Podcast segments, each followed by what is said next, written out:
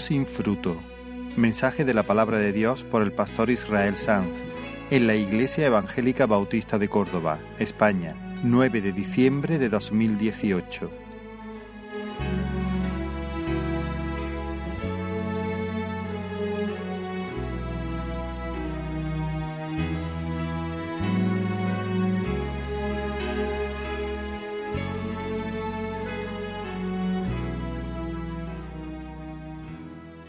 Después de seis meses, llegamos al último mensaje de la serie que hemos titulado Un llamado a la piedad, basada en la carta de Pablo a Tito.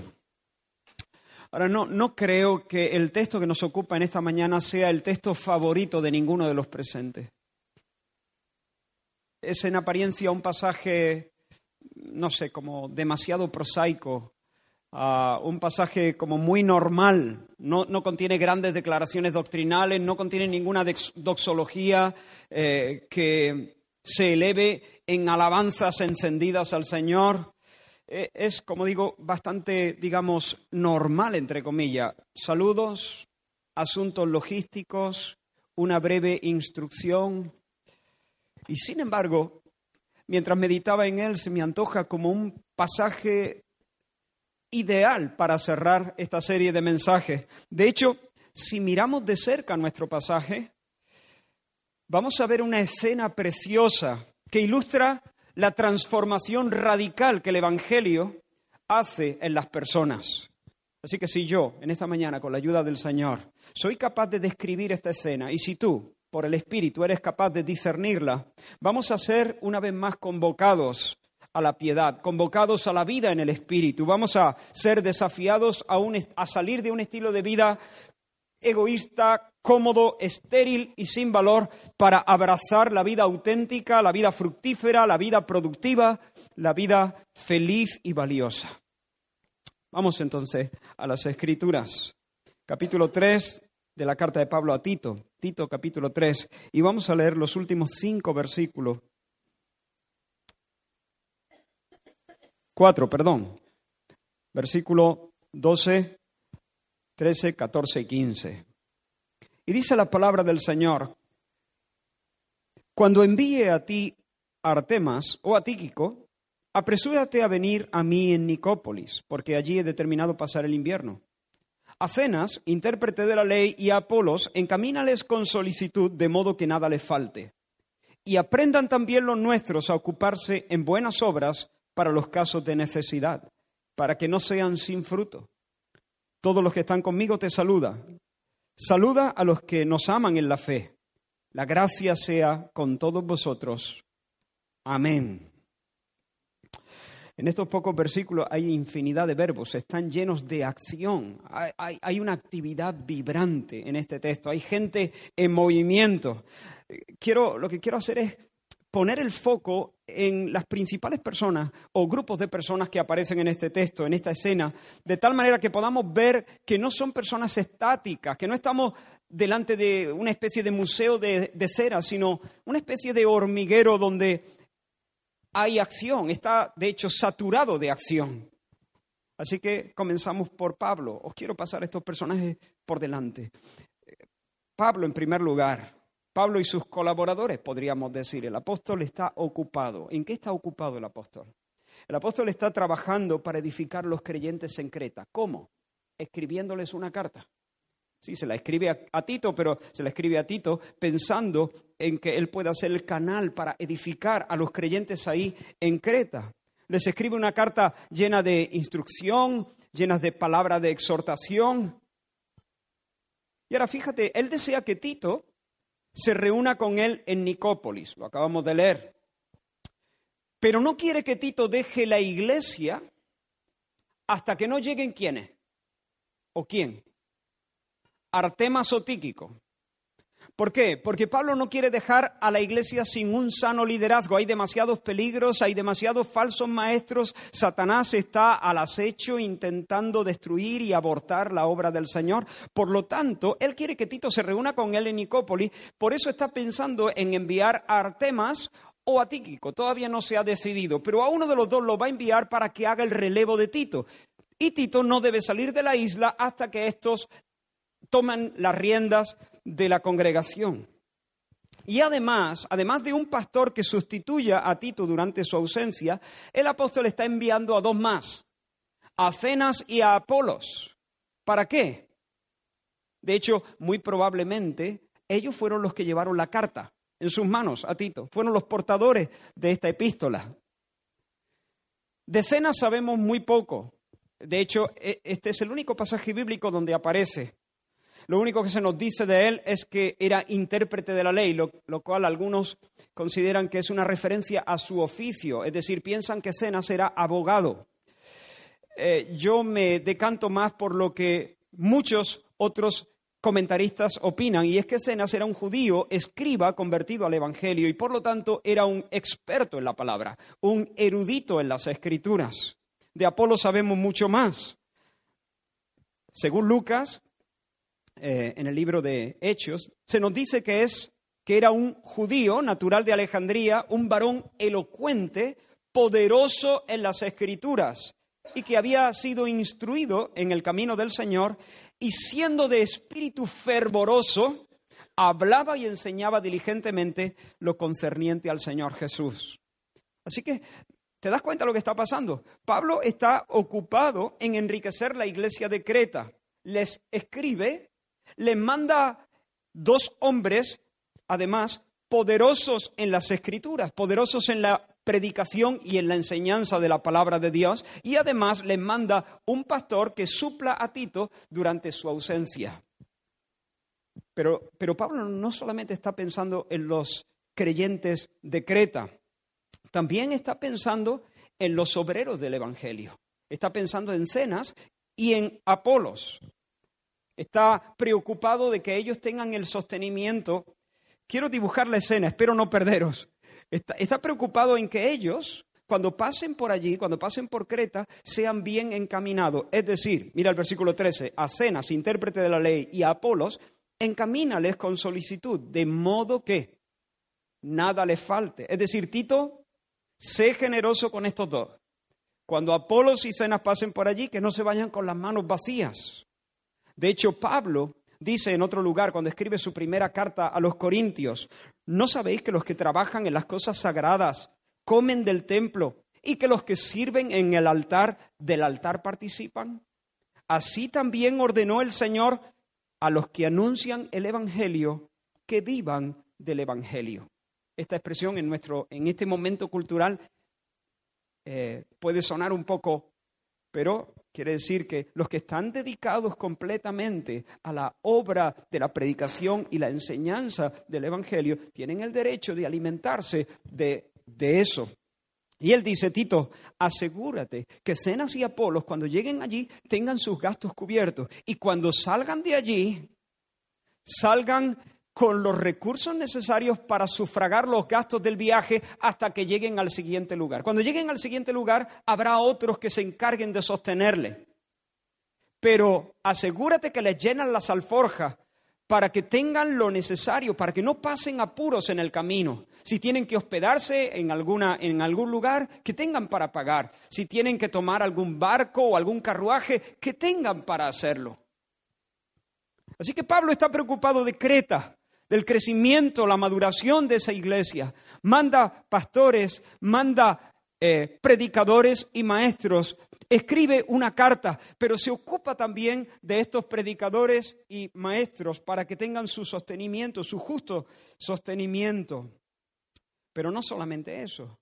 Pablo está eh, preocupado, ocupado también en extenderse hacia nuevos territorios. Él dice en el versículo 12 a Tito, apresúrate a venir a mí en Nicópolis, porque allí he determinado pasar el invierno. Ahora, hoy en día es casi lo mismo, casi, viajar en verano que en invierno. Pero no era así en el siglo I cuando Pablo escribe a Tito. Era muy diferente viajar en verano y viajar en, o viajar en invierno. De hecho, viajar en invierno era algo peligroso y muy complicado. Por lo, y por ese motivo, lo, más prudente era establecerse durante el invierno en algún lugar y moverse lo menos posible, porque en el tiempo del frío y de, los, y, de las tormentas y de los temporales, navegar en primer lugar era muy peligroso.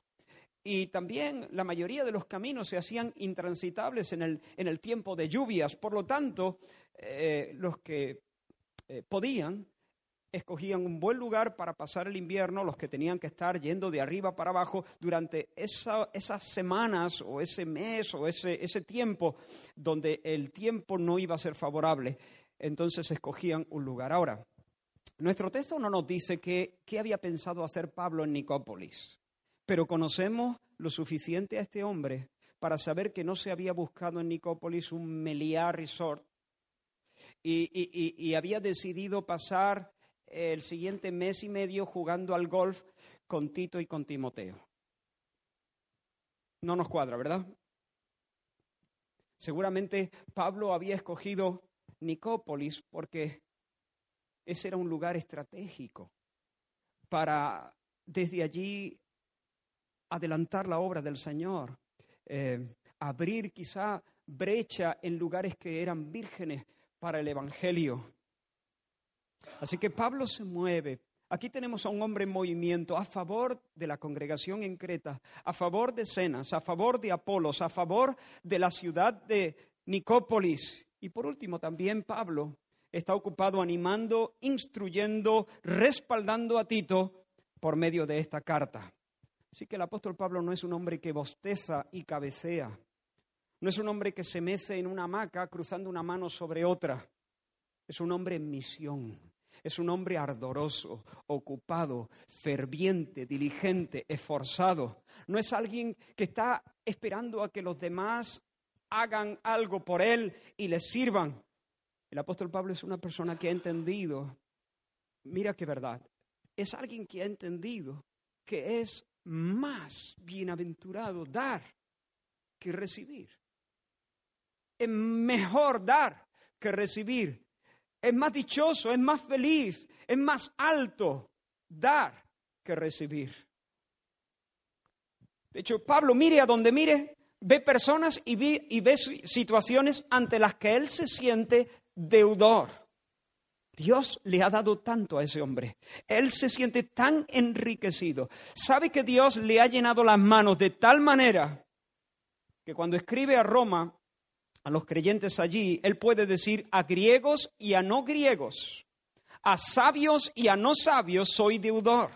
Así que en cuanto a mí, pronto estoy a anunciaros el Evangelio también a vosotros que estáis en Roma.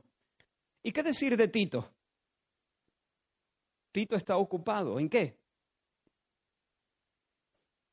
En edificar al rebaño de Dios que está en la ciudad de Creta, en la isla de Creta. Él debe enseñar el Evangelio, Él debe enseñar la vida piadosa, Él debe reprender a los que andan desordenadamente en medio de la iglesia, Él debe taparle la boca a los falsos maestros que trastornan la obra del Señor. Y además, en cuanto a Artemas y Tíquico lleguen a la isla, ¿qué debe hacer Tito? Salir de allí inmediatamente, sin demora, y reunirse con Pablo en Nicópolis.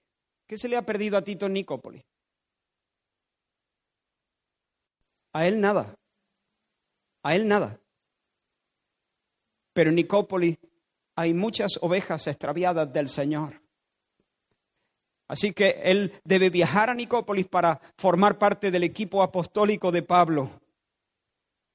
Y ahora quiero poneros delante de vosotros a Tíquico y Artemas. Y allí están. Y, no aparecen allí como los niños aparecen en la cabalgata de los reyes para ver si les cae algún regalito, algún peluche o algún caramelo. No rondan la escena ah, como hienas a ver qué sacan de allí. Están esperando órdenes, están esperando instrucciones del apóstol Pablo, están dispuestos a hacer las maletas. De hecho, yo creo que ya las tienen medio hechas. Dispuestos a plantarse en ese antro llamado Creta y encararse con las tinieblas y pringarse hasta las cejas, pastoreando una iglesia que dista mucho de ser una iglesia madura y una iglesia perfecta. Y de Cenas y de Apolos digo lo mismo. No son personas autocentradas, pivotando en torno a su ombligo. El don que tienen no es una medallita que se la cuelgan en los días de fiesta y luego la guardan en un estuche esperando a que vengan las nuevas galas. No, no, no, Dios, Dios les ha dado un don, Dios les ha dado una espada y les ha dado una habilidad para usarla. ¿Y sabes qué están haciendo? Usándola. La tienen fuera de la vaina, siempre en alto, blandiéndola a diestra y a siniestra en un sitio y en otro, conocen la escritura, son capaces de enseñarla con claridad y son capaces de argumentar con la palabra de Dios y desmontar la mentira de Satanás y edificar la vida de los hermanos y lo hacen con denuedo y con sacrificio. Y ahora les toca enseñar, redarguir, corregir e instruir en justicia a sus hermanos que están en Creta. Y luego carretera y manta irán a otros lugares, pero mientras el Señor les dé fuerzas, van a poner su don al servicio de muchos. No van a vivir para sí mismos, sino para el Señor y para los demás. Y los creyentes en Creta tampoco deben estar ociosos, tampoco deben estar eh, eh, en la maca, en el spa, no deben estar a verlas venir a ver quién me bendice. Sí, sí, ellos están recibiendo el ministerio de Tito y de Pablo y de Artemas o Tíquico y de Cenas y de Apolos. Ellos están recibiendo eh, eh, todo este servicio. Pero ellos no deben ser el mar donde desembocan todos los ríos. Ellos no deben ser eh, el mar donde desembocan todos los servicios, por así decirlo, todas las atenciones. Ellos también deben ministrar, ellos también deben moverse hacia afuera, deben estar activos, deben extenderse, deben ocuparse en estar bendiciendo a otros.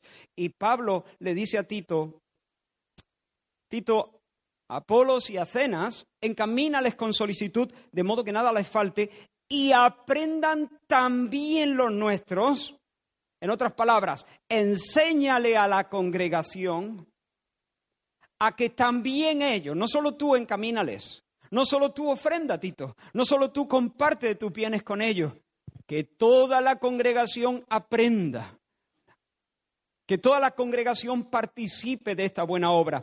Aprendan también los nuestros a ocuparse en buenas obras para los casos de necesidad. Apolo, Cenas, o cualquier otro caso de necesidad que pudiera presentarse, para que no sean sin fruto. Hermanos, esta es la vida en el Espíritu. Esta es la vida feliz y bienaventurada. Te presento de nuevo la escena. Pablo no piensa en Pablo, Tito no piensa en Tito, Tíquico no piensa en Tíquico, Artemas no piensa en Artenas, Cenas no piensa en Cenas, Apolo no piensa en Apolo. Y nuestros hermanos cretenses deben aprender a descentrarse, a ocuparse de los demás, a no vivir pensando en sí mismos, a moverse en favor de otros apenas se presente alguna necesidad. Date cuenta de la dinámica de este pasaje. Pablo piensa en Tito. Tito sirve a Cenas. Cenas ayuda a Pablo. Pablo se ocupa de Apolos. Apolos ministra al hermanito de Creta. El hermanito de Creta ofrenda generosamente para sostener el ministerio de Apolos y al mismo tiempo se, se beneficia del servicio de Tíquico. Tíquico está dispuesto a relevar a Tito y Tito a invertir tiempo y fuerzas en la evangelización de Nicópolis. ¿Te das cuenta? Cuando estaba estudiando este pasaje, ah, quise pensando en todo este entramado de servicio, quise, y, intenté plasmarlo en un folio. Así que puse un folio delante de mí, un folio en blanco, y puse los nombres de estos, de todos estos personajes que pueblan la escena. Los escribí así como formando una especie de círculo. Pablo, Tito, Tíquico, Artemas, los hermanitos de Creta, Apolos y, y cenas. y entonces lo que hice fue trazar desde cada nombre una flecha, es decir, desde Pablo, por ejemplo, ¿a quién está sirviendo Pablo? ¿Hacia dónde se extiende Pablo? Así que dije, bueno, está extendiéndose hacia los hermanitos de Creta. Lancé una flecha desde Pablo hasta los hermanitos de Creta. Pero también está extendiéndose hacia Nicópolis. Así que hasta, hasta los habitantes de Nicópolis. Pero también a Tito.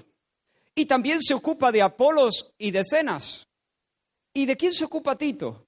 Tito tampoco está autocentrado. Así que lancé mi flecha desde Tito hasta los habitantes de, Creta, eh, de Nicópolis y también los hermanos de Creta y también Pablo a quien va a ayudar en Nicópolis y también a Apolos y a Cenas a quien va a bendecir con una ofrenda generosa para sufragar los gastos de su viaje y sostenerlos durante una temporada. Y así fui llenando el folio de flechas. Enseguida aquello era una maraña el folio empezó a ponerse azul, era blanco, pero enseguida estaba azul por la tinta del bolígrafo que estaba usando.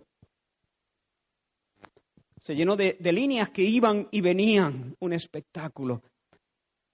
Ah, bueno, entre paréntesis, me, recordó una canción, cuando, cuando, estaba pensando en eso, me recordó una canción que yo solía cantar de cuando en cuando a los niños cuando eran pequeños decía algo así como papá quiere a mamá, mamá quiere a Samuel, Samuel quiere a papá, papá quiere a Damaris, Damaris quiere a Elías, Elías quiere a mamá, mamá quiere. Y así continuaba yo haciendo combinaciones durante varios minutos. Y ya, ya no, espero ganar el, Grammy por esa canción, pero a los niños les gustaba y yo la cantaba con, con placer. De eso va la vida. De eso va la vida. El que vive pivotando sobre su propio ombligo se desgracia. El que vive pivotando sobre su propio ombligo en realidad no vive, existe solamente.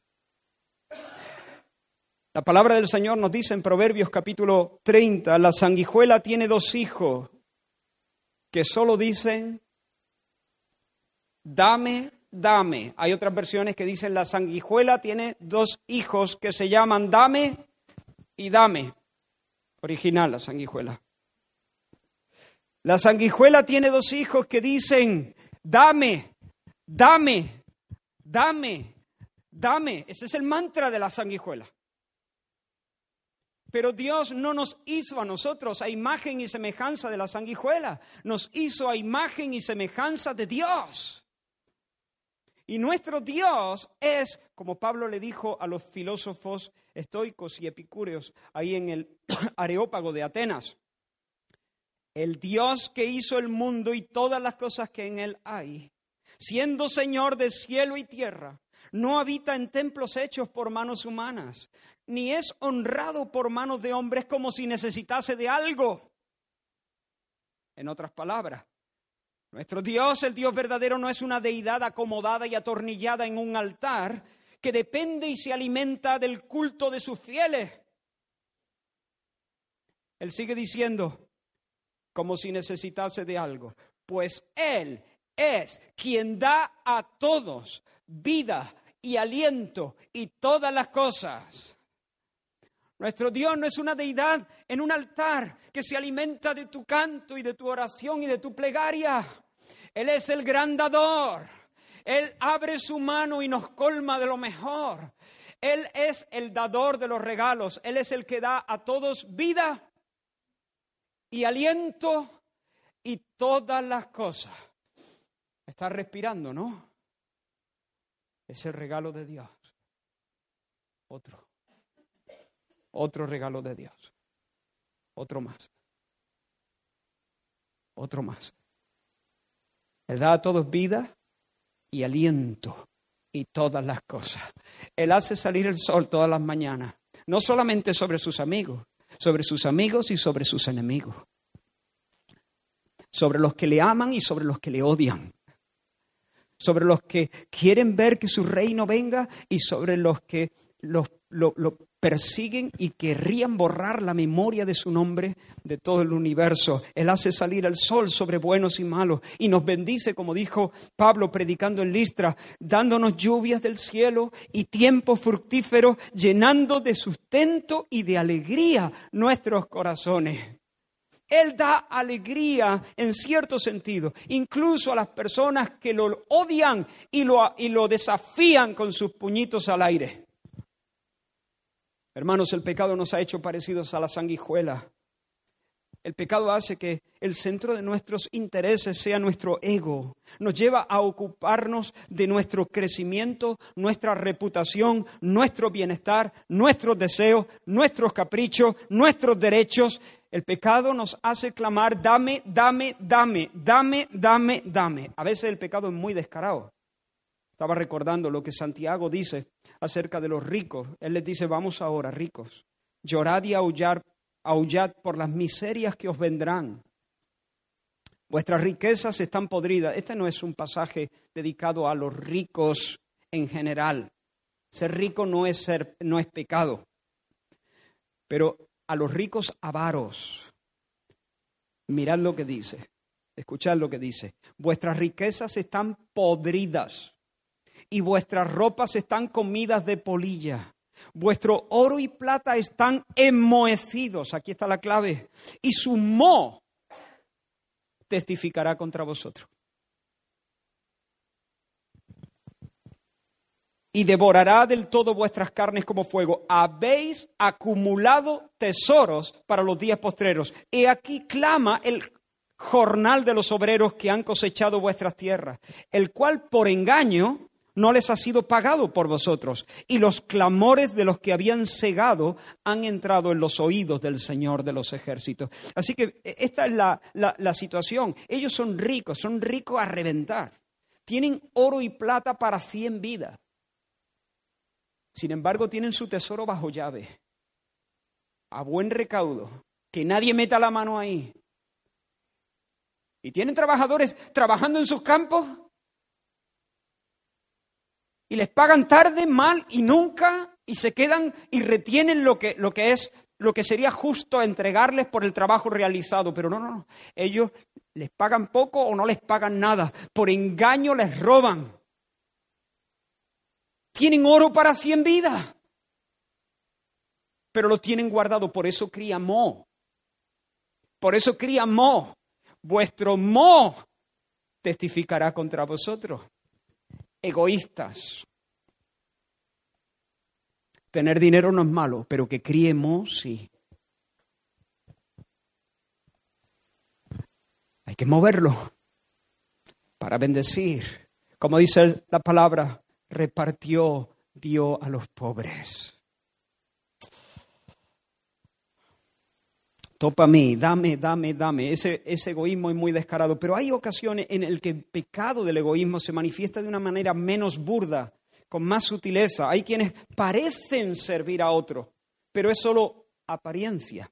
Dan, pero en realidad no dan porque quieren enriquecer a otras personas, sino porque quieren ser vistos y alabados porque quieren ser reconocidos. Ayudan, pero no para, no para, buscar el bien de la persona a quien le prestan fuerzas y tiempo, sino porque tienen ambiciones ocultas, egoístas. De hecho, el apóstol Pablo, cuando escribió su primera carta a los Corintios, en el capítulo muy conocido, capítulo 13, dice, si yo repartiese todos mis bienes para dar de comer a los pobres y no tengo amor, dices, ¿cómo, Pablo? ¿Por qué alguien iba a repartir todos sus bienes para dar de comer a los pobres y no tiene amor. ¿Cómo es eso? ¿Cómo no me cuadra? Si tú repartes todos tus bienes, será porque porque quieres enriquecer a los pobres, no porque los amas, porque quieres que salgan de, esa, de, de ese valle, ¿no? No, el corazón a veces es muy sutil. El pecado a veces se camufla muy bien.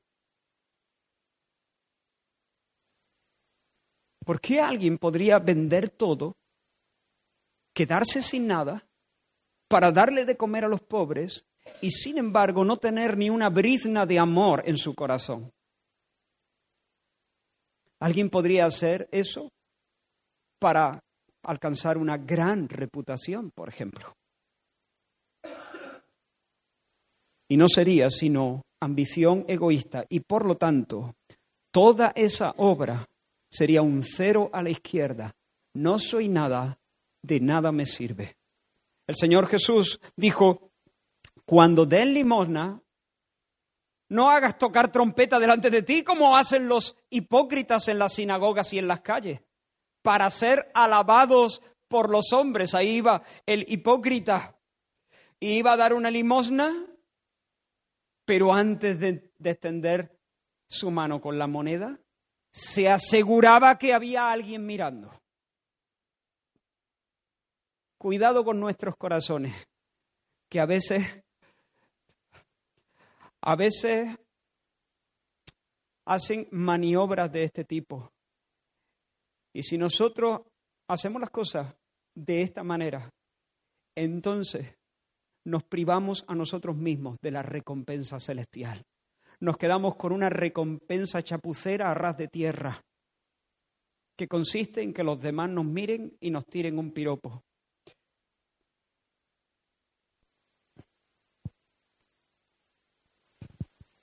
El Señor dijo, pero cuando tú des limosna, asegúrate que nadie mira, ni siquiera tu, mano izquierda. En secreto, hazlo para Dios. Así vamos a mantener nuestro corazón en un terreno donde puede estar a salvo de esa enfermedad terrible del pecado, enfermedad moral me refiero. ¿Me seguís todavía? Pero hermanos, cuando una persona recibe la luz del Evangelio, es radicalmente transformada, empieza a vivir bajo otra fuerza reguladora. La brújula de, de, su alma ya no está imantada hacia el yo, sino ahora el norte es el Señor Jesús. Y entonces empieza a extenderse, enseguida comienza a ocuparse en otros, empieza a extenderse hacia otros y a repartir.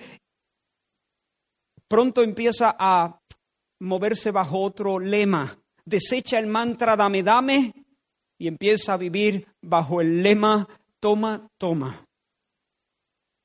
Cuando el Evangelio nos impacta y nos cambia y nos transforma, entonces nosotros podemos empezar a dar.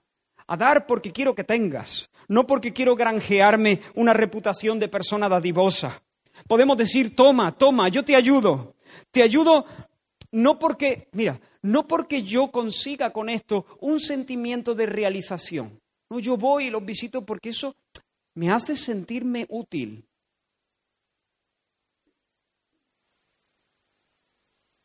Me hace sentirme bien. Y ya está. Tú lo haces para sentirte bien.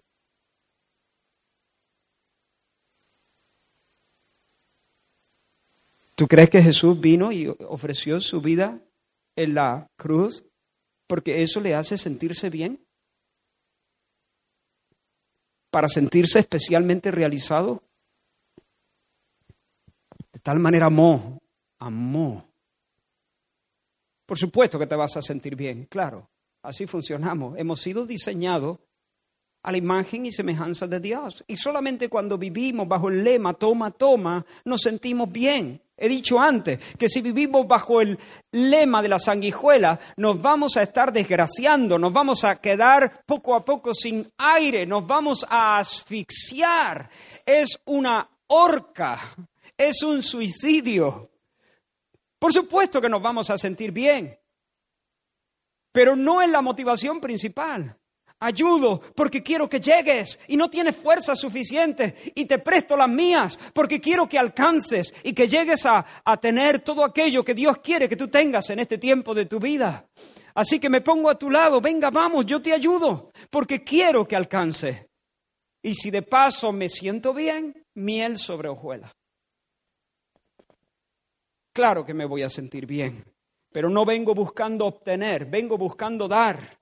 Observa, observa de nuevo el corazón de, del apóstol Pablo. Cuando escribe su segunda carta a los Corintios, dice, He aquí por tercera vez estoy preparado para ir a vosotros, y no seré gravoso porque no busco lo vuestro, sino a vosotros. No busco lo vuestro, sino a vosotros. Pues no deben atesorar los hijos para los padres, sino los padres para los hijos. Y yo con el mayor placer gastaré lo mío y aún yo mismo me gastaré del todo por amor de vuestras almas. ¿Por qué me voy a gastar del todo? Porque me siento tan bien. No, no, por amor de vuestras almas, aunque amándoos más, sea amado menos.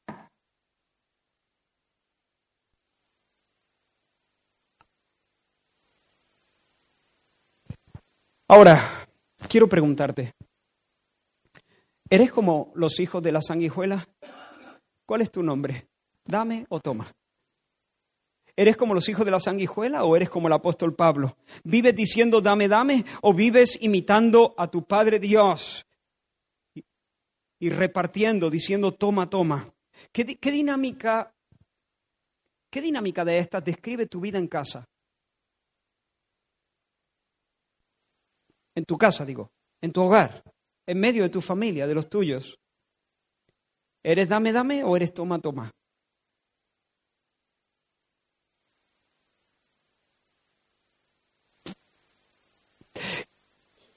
¿Bajo qué lema vives tu vida en medio del pueblo de Dios, en la iglesia local?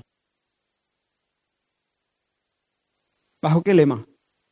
Dame, dame o toma, toma. ¿Has venido esta mañana aquí únicamente para ver qué recibe? ¿O has venido aquí con la mentalidad de a ver a quién le endiño una bendición en esta mañana? Perdonadme esta expresión, ¿no? Ha sido la palabra que me, vino así rápidamente. ¿Con qué mentalidad? ¿Cuál, cuál es el chip? El chip que, que, te controla. ¿Cómo te estás moviendo tú en tu vida? ¿Cómo te mueves en medio de la congregación? Mirad, hermanos, hay personas que quieren llegar a la madurez espiritual a base de estudios. por ahí no es. No va, no, no es por ahí. Siempre están aprendiendo y siempre, sin embargo, son niños. Podrían discutir con placer el orden exacto del decreto de Dios en la salvación en la eternidad pasada y batirse en duelo para defender el supralapsarianismo o el infralapsarianismo han leído los mejores libros de los mejores autores y que sigan leyéndolos, no pasa nada, pero siguen después de años siendo niños. Acumulan datos, pero nunca llevan fruto y seguirán siendo bebés hasta que no asuman la responsabilidad de meter el hombro bajo la carga de alguien. Y se dispongan para amar sacrificialmente. Y sirvan de forma abnegada. Y se rasquen el bolsillo. Y suden en trabajos de los que no esperan obtener ningún rédito personal. Quiero hacerte una pregunta. Si tú hicieras el mismo dibujo que yo hice, pero ahora en lugar de Pablo y Apolos y Tíquico y Cenas y etcétera, Ahora pones tu familia y la congregación. ¿Cuántas flechas saldrían de ti?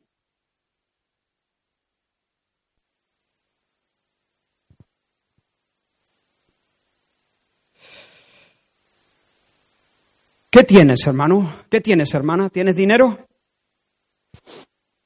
Que no críe Eso no quiere decir que no puedas tener ningún ahorro en tu cuenta. Eso quiere decir que si tienes ahorro en tu cuenta, sea para que no críe mo. Yo puedo ahorrar, pero no para acumular sin ningún propósito, simplemente para sentirme seguro o para recrearme en el número de ceros que tiene la cuenta. Siempre tiene que haber algo en mente, un propósito de amor, un propósito de amor. Los estudios de tus hijos, eh, bendecir de alguna manera al mundo, a la iglesia, a la causa del Señor. Esa es la mentalidad. Si es algo simplemente, si es un fin en sí mismo, si es algo simplemente egoísta, si todo tu sueño es jubilarte y pasarte el resto de tus días, eh, eso, pues en el Meliá Resort jugando al golf con Tito y Timoteo, que Dios se apiade de ti.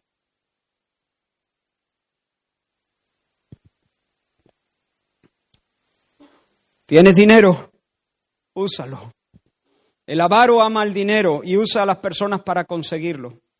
Pero el discípulo de Cristo ama a las personas y usa el dinero para bendecirlas. ¿Tienes tiempo? Hay hermanos que tienen tiempo aquí, ya se han jubilado, tienen tiempo, tienes bastante tiempo. Ora. Toma la lista de los miembros de esta iglesia. Ora, puedes orar por todos ellos. Tienes varias horas al día que puedes usar para eso. Bueno, aunque no lo hagas por todo, pero puedes tomarte cuatro, cinco familias, seis familias todos los días, recorre la lista de principio a fin y luego empieza de nuevo. Ora, invierte tiempo de manera generosa, altruista, amorosa. Ora, tienes tiempo, ayuda, hermano. Visita a otras personas que quizás eh, necesitan ser fortalecidas en su fe. Dice, no, ¿y para qué están los pastores? Hermano,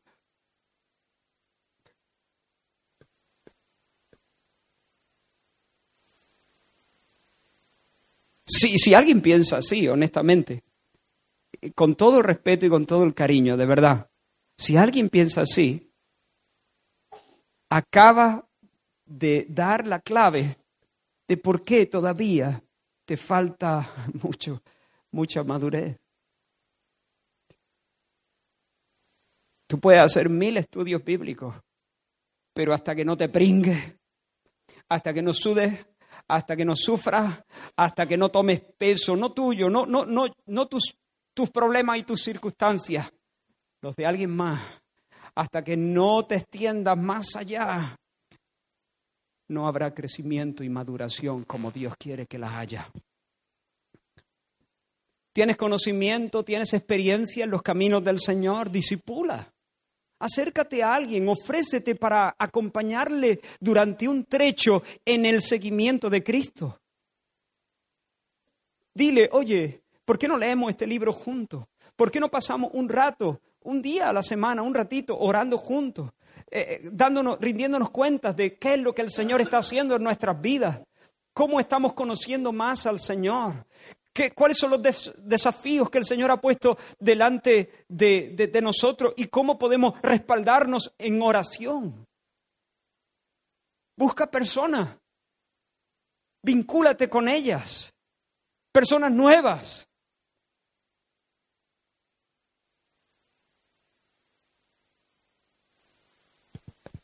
Vuelvo a decir, hermano, yo espero que nadie perciba que hay eh, algo de rudeza o dureza en mi corazón, porque no lo hay. En realidad no siento eso. No lo siento. Pero tengo que decir, aquí hay personas que llevan décadas y nunca jamás han hecho eso. Nunca jamás se han sentido responsables por llevar a la madurez la vida de nadie. Nunca jamás han dicho, este hermano es asunto mío. Es asunto mío. Tengo que llevarlo más allá. Debo cuidarle, debo enseñarle a orar, debo enseñarle a, leer la Biblia, debo enseñarle a cuidar, a, respetar a, su esposo o a, respetar, a cuidar y a bendecir y a ministrar a su esposa. Debo enseñarle, a, ayudarle a, darle mi consejo para la crianza de sus hijos. Debo ayudarle en su lucha con las tentaciones cualesquiera que sean. Y yo te quiero llamar en esta mañana a que tú entres en esta dinámica. Sé celoso, hermano. Si tienes habilidades, ayuda, presta tu servicio, haz túnicas como Dorca. Para las viudas en Jope, ¿recuerda? Los verdaderos santos no tienen los ojos vueltos, Hermanos, los verdaderos santos están sudados.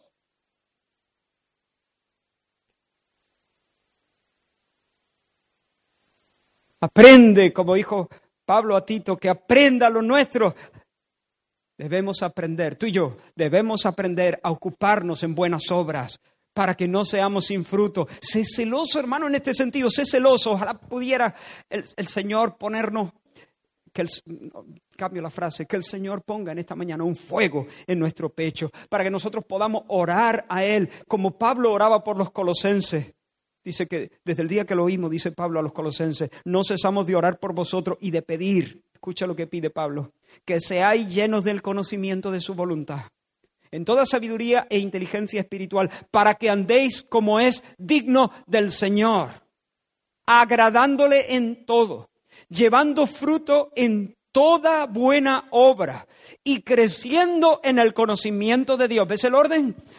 fortalecidos con todo poder, conforme a la potencia de su gloria. Hermano, pide así, ora así, Señor, Señor, Señor, hazme conocer tu voluntad. ¿Qué quieres? ¿Qué te qué, qué estás haciendo? ¿Dónde te estás moviendo? ¿Qué, pretendes hacer en este tiempo alrededor mía? Ayúdame, ábreme los ojos, que yo vea tus pisadas, que disierna tus movimientos, que comprenda tu corazón. ¿Hacia dónde vas, Señor? ¿Qué quieres hacer? ¿Dónde? ¿Cuáles son los milagros a los que tú quieres, eh, en los que tú quieres involucrarme? ¿A quiénes quieres darles de comer, como en aquella ocasión cuando diste de comer a los miles sobre la hierba verde? Señor, aquí me pongo en el altar de la entrega. Señor, hazme útil, hazme fructífero. Ponme donde tú quieras, donde tú quieras. Dame un rincón, dame una cuneta, pero dame la gracia de vivir en esa cuneta para que cuando tenga que presentarme a ti, venga con las manos llenas de gavillas para tu gloria. Oh Señor, no sin fruto, no sin fruto, Señor, no sin fruto. Quiero vivir lleno de fruto, no sin fruto. No puedo presentarme sin fruto. Hermano, hermana, dale muerte a esa sanguijuela insaciable y entrégate de verdad, de todo corazón, de manera ferviente, de manera renovada, a una vida de sacrificio, de, trabajo para el Señor, de amor hacia otros. Esa es la vida abundante, esa es la vida productiva, esa es la vida feliz.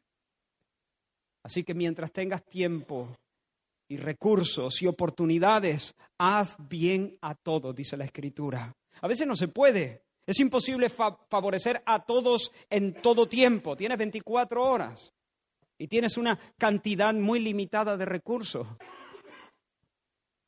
pero tienes 24 horas y algunos recursos. Como decía una frase que, que adornaba una de las paredes del despacho, el pequeño, pequeñísimo despacho del pastor Antonio Gómez en la calle Alcalde San Noguer. Esa frase de Edward Everett decía, soy solo uno, pero soy uno. No puedo hacer todo, pero puedo hacer algo. Y no dejaré que lo que no puedo hacer me impida hacer lo que sí puedo hacer. Ahora, llegamos a la recta final del mensaje. Volvemos a nuestro texto. ¿De dónde saca la motivación y las energías esta gente? Pablo, Cenas, Apolos, Tito, ¿De dónde, ¿De dónde sacan la motivación y las energías? ¿Qué mueve a Pablo?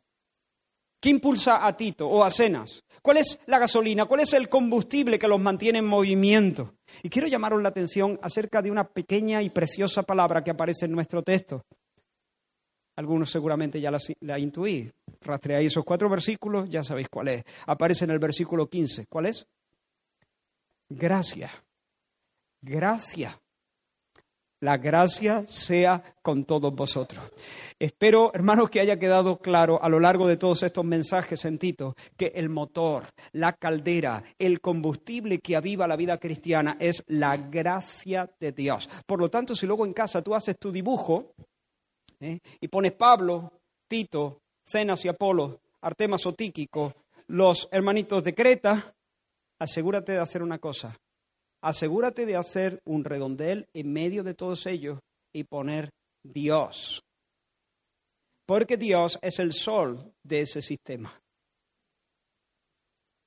Y desde Dios parten flechas hacia todos lados. Porque Él es el que da gracia. La gracia sea con todos vosotros. Está hablando aquí a los creyentes eh, de, Creta, pero la gracia también es con Pablo y también es con Tíquico y Artemas y con todos sus hijos. El cristianismo funciona así, hermano, y esto es necesario que lo entendamos. Y si tú todavía no eres cristiano, entonces necesitas entender esto más que nadie. El cristianismo funciona así. Nosotros le amamos. De hecho, a los cristianos se nos llama, el apóstol Pablo nos llama en Romanos 8, los que aman a Dios. Esa es una buena definición de un cristiano. Los que aman a Dios. Tú y yo somos los que amamos a Dios. A los que aman a Dios. Pero nosotros le amamos porque Él nos amó a nosotros primero. Los cristianos, amamos a Dios porque sabemos que hemos conocido, hemos sido, perdón, hemos sido conocidos desde la eternidad por ese Dios, amado de una manera especial, personal. Bendito sea su nombre. Nosotros, de hecho, amamos y servimos no solo a Dios, sino a los demás porque Dios nos ha enriquecido a nosotros. Somos los agraciados. No existe un solo cristiano desgraciado. Es una contradicción de términos. Es como un hielo frito. Es como una, un fuego frío. Es una, como un círculo cuadrado. Un cristiano desgraciado sencillamente no existe, no existe. Si es desgraciado no es cristiano, si es cristiano no es desgraciado, porque ser cristiano significa haber sido bendecido como, como no se puede bendecir más a ninguna persona. Toda bendición espiritual ha sido puesta y nos ha sido donada en Cristo y nosotros la poseemos legítimamente. Todavía no la disfrutamos entera, eso es verdad. Pero ya es nuestra ya es nuestra. Por lo tanto, somos los agraciados, somos los herederos de todo, somos los herederos de bendición. Y eso nos descoloca, nos trastorna, nos quebranta, nos humilla, nos levanta, nos da la vuelta como a los calcetines y hace que dejemos el dame dame y nos pongamos manos a la, a la obra bajo el lema bendito del toma que está en el centro del corazón del trino Dios. Dios ha cancelado nuestra miseria, nos ha sacado del fango, nos ha sentado en lugares celestiales con Cristo el Rey. Hemos recibido redención, hemos recibido no solo redención, hemos recibido vida nueva. ¿Recordáis? Quiero recordaros rápidamente dos textos de esta epístola. Dos textos imponentes, dos textos preciosos, preñados de verdad. Dos textos que son una bomba atómica para cambiar la vida de cualquiera, del más duro de los pecadores, si el Espíritu te da el entenderlo. Tito 2, versículos del 11 al 14, la gracia de Dios se ha manifestado para salvación a todos los hombres, enseñándonos que renunciando a la impiedad y a los deseos mundanos vivamos en este siglo sobria, justa y piadosamente, aguardando la esperanza bienaventurada y la manifestación gloriosa de nuestro gran Dios y Salvador Jesucristo quien se dio a sí mismo por nosotros para redimirnos, comprarnos de toda iniquidad y purificar para sí un pueblo propio celoso de qué? De buenas obras. El otro texto, hay redención en Cristo, redención en Cristo. Ya no más somos esclavos del pecado ni del diablo, ya no somos eh, súbditos de este sistema anticristo que se llama mundo. Ahora somos propiedad de Dios. Él nos ha redimido, nos entrega su perdón, nos otorga, nos pone en nuestra cuenta, nos acredita la justicia y el mérito de Cristo, redención. Pero no solamente hay redención, hay nuevo nacimiento, nueva vida. Tito capítulo 3, donde se nos dice, recuérdales que se sujeten a los gobernantes, recuérdales que obedezcan, que estén dispuestos a toda buena obra de nuevo. ¿Por qué? Porque nosotros también éramos unos insensatos, unos rebeldes, unos extraviados, unos esclavos de, de pecados, pero cuando se manifestó la bondad, gracia, cuando se manifestó la gracia, la bondad de nuestro Señor, de nuestro Dios, nuestro Salvador, y su amor para con los hombres, nos salvó. No por obras de justicia que nosotros hubiéramos hecho, sino por su misericordia, por el lavamiento de la regeneración y por la renovación del Espíritu Santo. Regeneración, renovación. No solamente se nos compra en el mercado de esclavos y se nos liberta poniéndonos bajo el yugo del soberano Jesús. No solamente se nos liberta, es que se nos hace de nuevo. Es que se nos da un nuevo corazón. Hay perdón, pero también hay renovación. Hay una nueva posición delante de Dios, pero también hay una nueva naturaleza. Hay justificación, pero también hay regeneración. Hay nuevos vestidos, pero también hay un nuevo corazón. Seguro que para Pablo era mucho más cómodo y mejor, egoístamente hablando, retener a Artemas y a Tíquico, estos dos valientes, estas dos personas con dones, con capacidades pastorales, Oye, conmigo. Pero no, Pablo está dispuesto a desprenderse de estos valiosos colaboradores. Y Pablo a veces las pasa canutas, ¿eh? Y a veces está solo. Pero Tíquico o Artema, uno de los dos, para Creta. Hermano, hermanito, a Creta, hace falta allí. Para Pablo, egoístamente, oye, quédate conmigo. Pero ¿cómo va a ser eso, Pablo? ¿Cómo no va a soltar a esos colaboradores? Si Dios Padre envió a su Hijo de la gloria al pesebre, en un rincón de un pueblo pequeño y olvidado, en una nación ocupada, aplastada por el imperio romano, oprimida. Y Apolos está dispuesto a ir, pero ¿cómo va a negarse Apolos? Si él conoce la gracia de nuestro Señor Jesucristo, que por amor a nosotros se hizo pobre, siendo rico, para que nosotros con su pobreza fuésemos enriquecidos. ¿Cómo puede vivir el eh, eh, Apolos a su buche? Si Dios Hijo estuvo dispuesto a descender hasta beberse el infierno sobre el Calvario.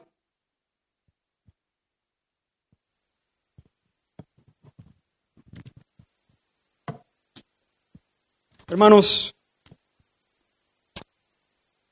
quiero ligar este mensaje, permitidme que me baje.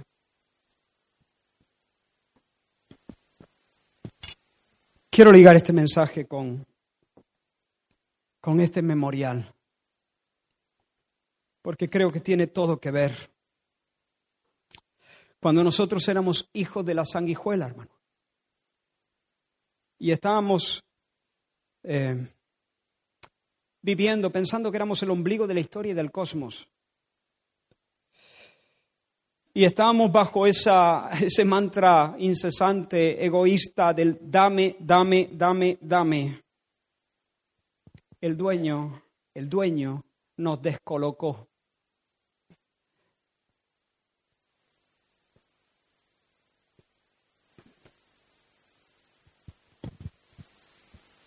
Nos descolocó completamente nos descolocó absolutamente. Porque Él se sentó en medio de nosotros la noche que fue entregado. Tomó el pan, la copa, partió el pan y ¿qué dijo? Toma, toma, tomad de él. Este es mi cuerpo que por vosotros es partido. La cruz es lo contrario de ese espíritu caníbal. La cruz es lo contrario del espíritu del parásito. La cruz es el grito contrario al dame, dame. La cruz es el toma. Y, no solamente dones, sino que Jesús se dio a sí mismo. Esto es mi cuerpo. Él no vino para alimentarse de nosotros como hace la sanguijuela. Él vino para darse, para nutrirnos, para alimentarnos a nosotros. Yo recibí del Señor lo que también os he enseñado, que el Señor Jesús la noche que fue entregado tomó pan y habiendo dado gracias lo partió y dijo, tomad, comed, esto es mi cuerpo que por vosotros es partido. Haced esto en memoria de mí. Asimismo tomó también la copa después de haber cenado, diciendo, esta copa es el nuevo pacto en mi sangre Haced esto todas las veces que la bebiereis en memoria de mí. Así pues, todas las veces que comiereis este pan y bebiereis esta copa, la muerte del Señor anunciáis hasta que Él venga. De manera que cualquiera que comiere este pan o bebiere esta copa del Señor indignamente, será culpado del cuerpo y de la sangre del Señor. Por tanto, pruébese cada uno a sí mismo y coma así del pan y beba de la copa. Porque el que come y bebe indignamente sin discernir el cuerpo del Señor, juicio come y bebe para sí. Y un poco más adelante Pablo, en el capítulo 11, primera de Corintios, dice, así que hermanos míos, cuando os reunís a comer, esperaos unos a otros. Eh, ¿Cómo? ¿Me he perdido? ¿O tiene todo que ver? ¿Ha cambiado de tema Pablo o tiene todo que ver?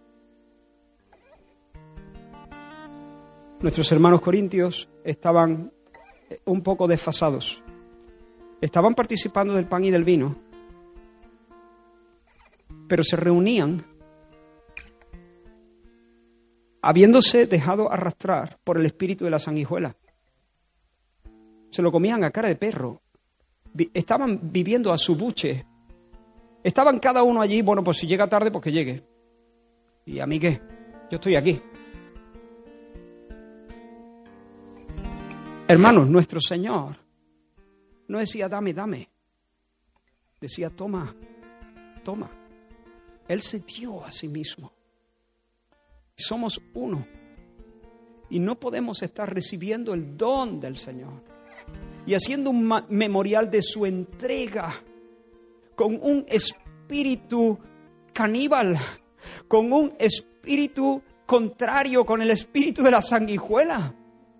No, no, no cuadra, no encajan las cosas. Por lo tanto, si nos acercamos a esta mesa, tenemos que tomar del pan y del vino discerniendo entendiendo el cuerpo de Cristo. ¿Quiénes somos? ¿Qué hacemos aquí? ¿Qué estamos celebrando? La dación, el regalo de Cristo que se entregó a sí mismo, su, su vida, su sangre, su cuerpo, para nuestra salvación, para nuestra redención.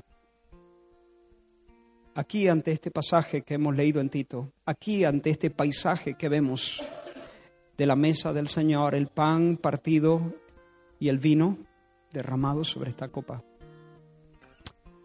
Debemos tener el mismo sentir que tenía Pablo cuando dijo, el amor de Cristo nos constriñe, nos impele, nos empuja, pensando esto, que si uno murió por todos, luego todos murieron, y por todos murió, para que los que viven ya no vivan para sí, sino para aquel que murió y resucitó por ellos. El amor que Cristo me tiene, el amor que Cristo me tiene, me seduce. El amor que Cristo me ha demostrado en la cruz me descoloca, me quebranta, me rompe, me enamora, me hace prisionero, me admira, me obliga. Y no es un sentido del deber. No es un sentido del deber el que debe mantenerme en la brecha sino la irresistible seducción del amor de Cristo. Pensar en lo que Cristo ha hecho por mí. La visión de Cristo muriendo en la cruz, portando nuestros pecados, recibiendo el castigo y el peso de la maldición en nuestro lugar, debe derretir nuestras almas y debe enamorarlas. Pero además, y con esto cierro, además, como hemos dicho tantas veces y acabo de decir hace un momento, no solamente el Evangelio nos habla de perdón y redención. No solamente se nos anuncia que Dios ha echado a sus espaldas nuestros pecados, nuestras maldades, sino que Dios ahora nos santifica para ser una habitación de su Espíritu. Es decir, Dios, el Padre y el Hijo vienen a morar en nosotros en la persona del Espíritu Santo. Y esto es del todo glorioso. Mirad, hermanos, ese Espíritu que mora en medio de su pueblo es Dios. No es una fuerza, ni una energía, ni una sustancia, ni un algo, ni un poder. Es una persona. Y esa persona ha vivido siempre, sin comienzo, desde la eternidad hasta la eternidad, diciendo, toma, toma, toma, toma. Y cuando Él viene a nuestras vidas, Él viene para tomar las riendas y para guiarnos en una vida, la vida del Espíritu, en una vida sobrenatural, donde nosotros participamos de esa dinámica de entrega y de amor. Por eso podemos esperarnos, hermano. Podemos esperarnos no solamente debemos esperarnos, es que queremos esperarnos, porque ese espíritu, si está vibrando dentro de nosotros, nos motiva, nos seduce, nos, nos empuja, nos constriñe, nos obliga, nos enamora, nos refresca para, para, para esperarnos. Y no solamente esperarnos, sino podemos enseñarnos. ¿Hay alguien que necesita enseñanza? Dios te ha dado a ti el conocimiento que puede suplir su carencia entonces el Espíritu te va a empujar. El Espíritu nos va a hacer hábiles en ver los vacíos, en ver los huecos, en ver las necesidades. Es una tragedia que un cristiano esté aburrido.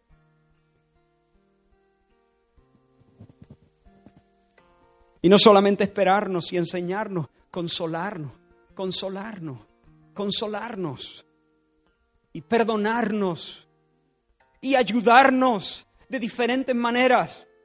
Maneras más visibles, maneras menos visibles. Maneras más, no sé, más renombradas. O maneras más, no sé, con menos bombo y platillo. Antes de participar de estos símbolos, yo te pido que te examines cómo estás viviendo tú. Y si te ha tomado el espíritu de la sanguijuela, y si estás simplemente en medio de la casa del Señor, claro, no quiero hacer caricatura, pero tampoco puedo matizarlo todo. Ah, si estás en medio de la casa del Señor como un consumidor, ah, si hace tiempo tienes las manos, tienes las manos tan limpias, no, no, te han salido callos en la obra del Señor, en el curro del Señor si no estás teniendo que hacer equilibrios para sacar horas de tu horario, si no te estás privando de ciertos hobbies y pasatiempos para, darse, para darle tu, tu fuerza y tu tiempo a otras personas, entonces ¿qué clase de vida? ¿Qué clase de vida es esa?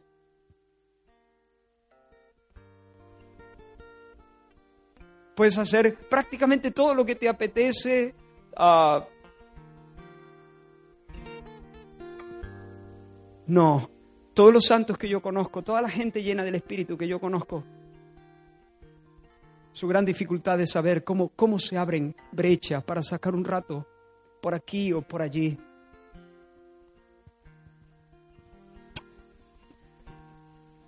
¿Habrá alguna carta que escribir? Bueno, quizá no una carta, pero un WhatsApp. ¿Habrá alguna Nicópolis a la, a la que ir? Y hermanos, Quiera Dios levantar de en medio de nosotros gente que vaya a Nicópolis, aunque Nicópolis sea peligrosa. Quiera Dios levantar de aquí misioneros y padres que puedan ponerle las manos en la cabeza a sus hijos para enviarlos a lugares peligrosos por causa del reino de Dios. ¿Quién sabe? Si Dios quiere concedernos mártires en medio de nuestra fila. Pero es que de eso va la vida. Posiblemente personas que pudieran ser ricas, pero nunca lo serán, porque van a dar a manos llenas para que la obra de Dios avance. Personas que podrían eh, eh, estar haciendo un montón de cosas que quizá les apetecen, ya habrá tiempo en la tierra nueva. Pero la noche, viene la noche cuando nadie puede trabajar.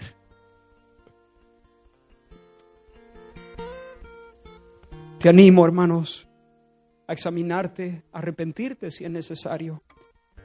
Te animo ahora a acercarte a la mesa del Señor para proclamar su victoria, para proclamar su perdón, para proclamar su salvación, siendo consciente del sacrificio y de la ofrenda de su cuerpo y de su sangre.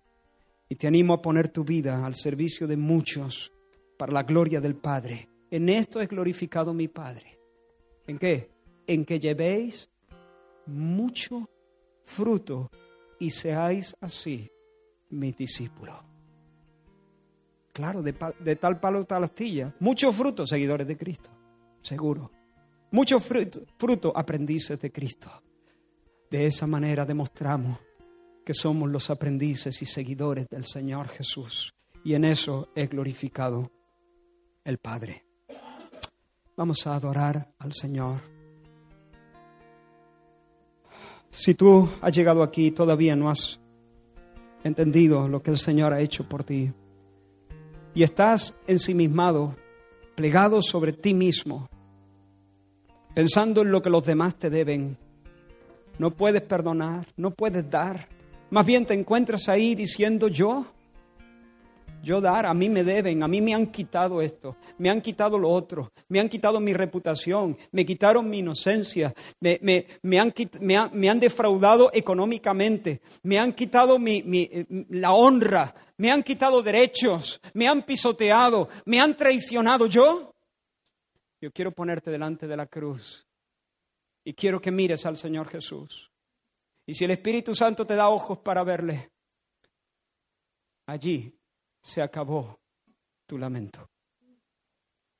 Nunca más vas a poder levantarte con amargura para decir, me han quitado, me han quitado, me han quitado, porque serás apabullado con el don de Dios.